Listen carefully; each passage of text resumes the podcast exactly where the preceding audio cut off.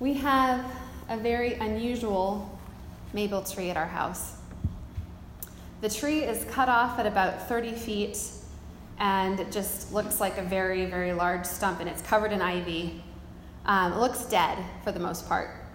But there is this one branch that's really long and really old with moss dripping off of it, and it's still alive. Just one branch off of a whole tree. And it's very peculiar looking and it's remarked upon a lot.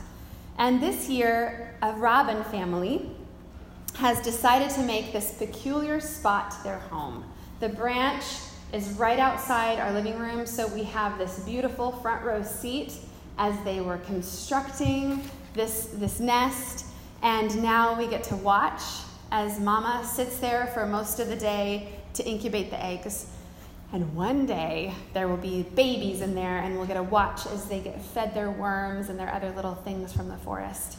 As I wrote the sermon that I preached this morning, that Mama Robin was sitting about 20 feet from me, faithfully warming her eggs in order to welcome those babies into the world.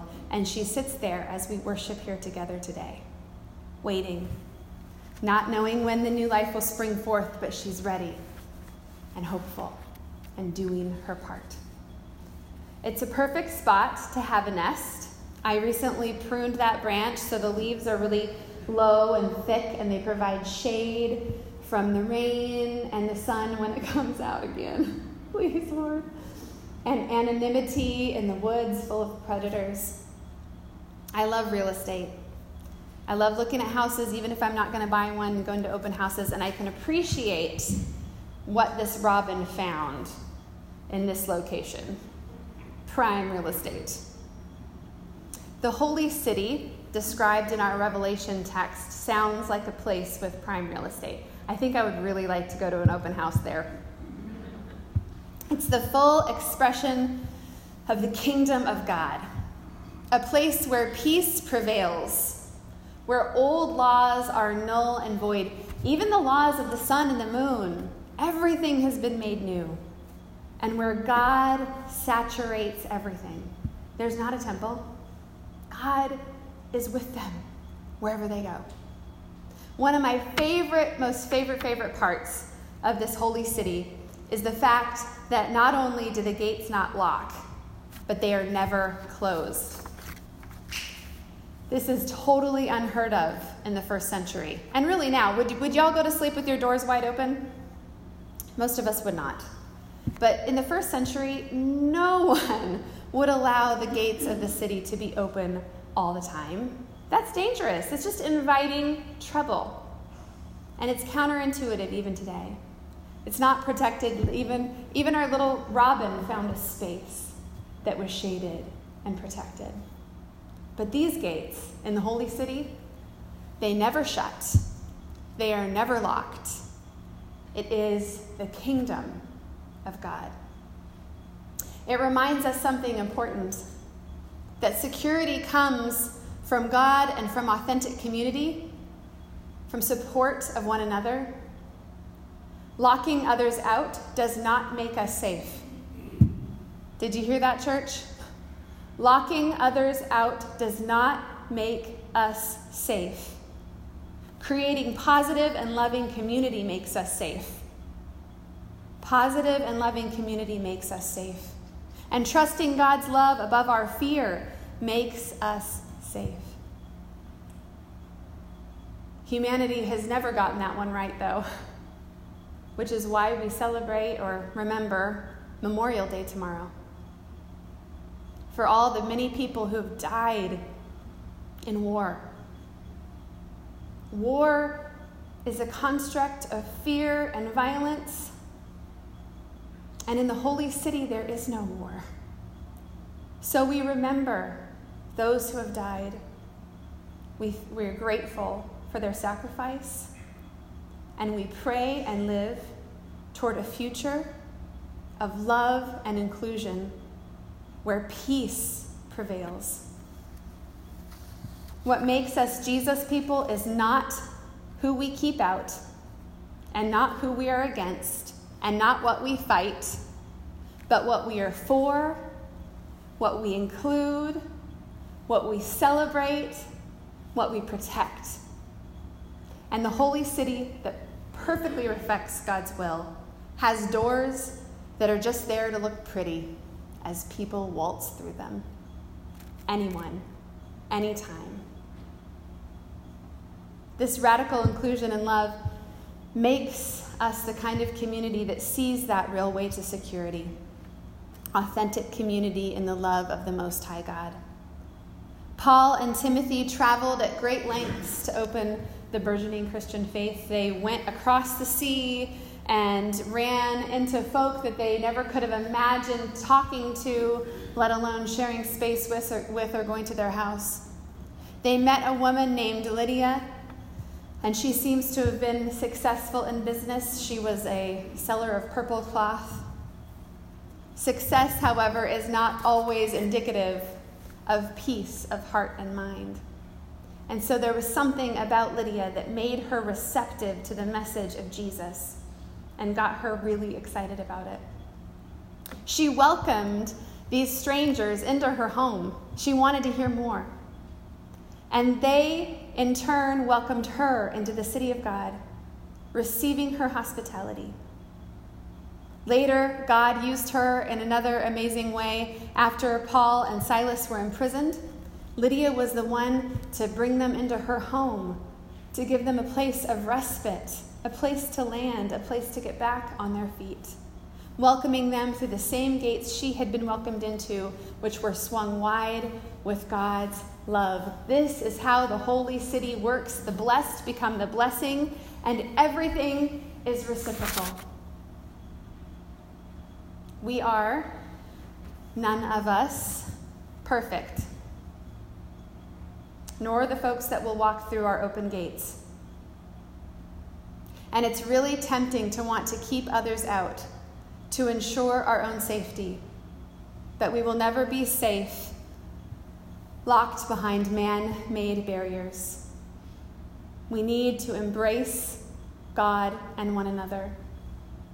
That is what the Holy City has done for us and is what we can do for all the myriad of folk who will waltz, waltz through those permanently open doors. And in the holy city, healing is built in. There is leaves on those beautiful trees, you know, the trees that provide different kinds of fruit for every every month of the year. That would be cool. Amazing. But these, the leaves of the trees are meant to heal every ailment. When we gather together, when we celebrate this beloved community together, we can trust God that God will do the healing, and there is nothing God's grace cannot redeem. I know it's true because I watch y'all do it. I watch how you, the holy city, welcome each other how God uses your past, your blessings, your gifts, and your failures and your experiences to heal each other. I watch as you as you welcome one another with vulnerability and with grace. And I see you distribute the healing of God with God's love that has been poured out on you. And then how you receive it back again and again and again. And it's true that living in this way, open to others and not protecting ourselves, is counterintuitive. We want, like the robin mama out my window, to be hidden and protected and self assured in our own hiding. But to get the kind of welcome and wholeness that comes from participating in the reign of God and living in the city of God we are invited to unguarded trust in God and others. Jesus spoke to the disciples words of peace as a promise before they even knew that they needed it. They were about to walk through the valley of the shadow of death. They were about to walk through something that absolutely took them to their knees, ripped them to their cores. They would experience things in those coming weeks that, that would, they would have never have imagined in their worst nightmares. They would deny Jesus. They would, run, they would run away. They would feel so much fear that they were, that they were absolutely trapped by it, filled with grief, with devastation, with depression. They had no idea how dark it would get. And still, Jesus promised them, My peace I give to you. Peace that's different from what the world gives. Not peace that comes with a treaty at the end of a war, but peace that obliterates war. Not peace that comes from young men and women having to die, but peace that comes with resurrection. Do not be afraid, even when you cannot reach out and touch me. God is always with you. The Holy Spirit will be sent to fill you up. You will become the habitation of God, the holy city, the new Jerusalem. It's a place inside of you. It's a place in the front of the church constructed of hymnals and y'all's sweaters and some napkins and the joy of children. It's a place constructed of your hospitality, of your love, of your vulnerability and your willingness to listen to someone different than you. It's a place constructed of your fears being pushed aside and your doors being swung open. You welcome people who make you afraid, and you will establish a new day in God's love. I'm not sure how I would preach if it weren't for Father Richard Rohr. If we had bingo for my preaching, it would always be the middle star, right? And just be a gimme because I'm always going to mention Richard Rohr. But he speaks to this transforming and homemaking love in this way. The love in you, which is the spirit in you, always somehow says yes. Love is not something you do, love is something you are.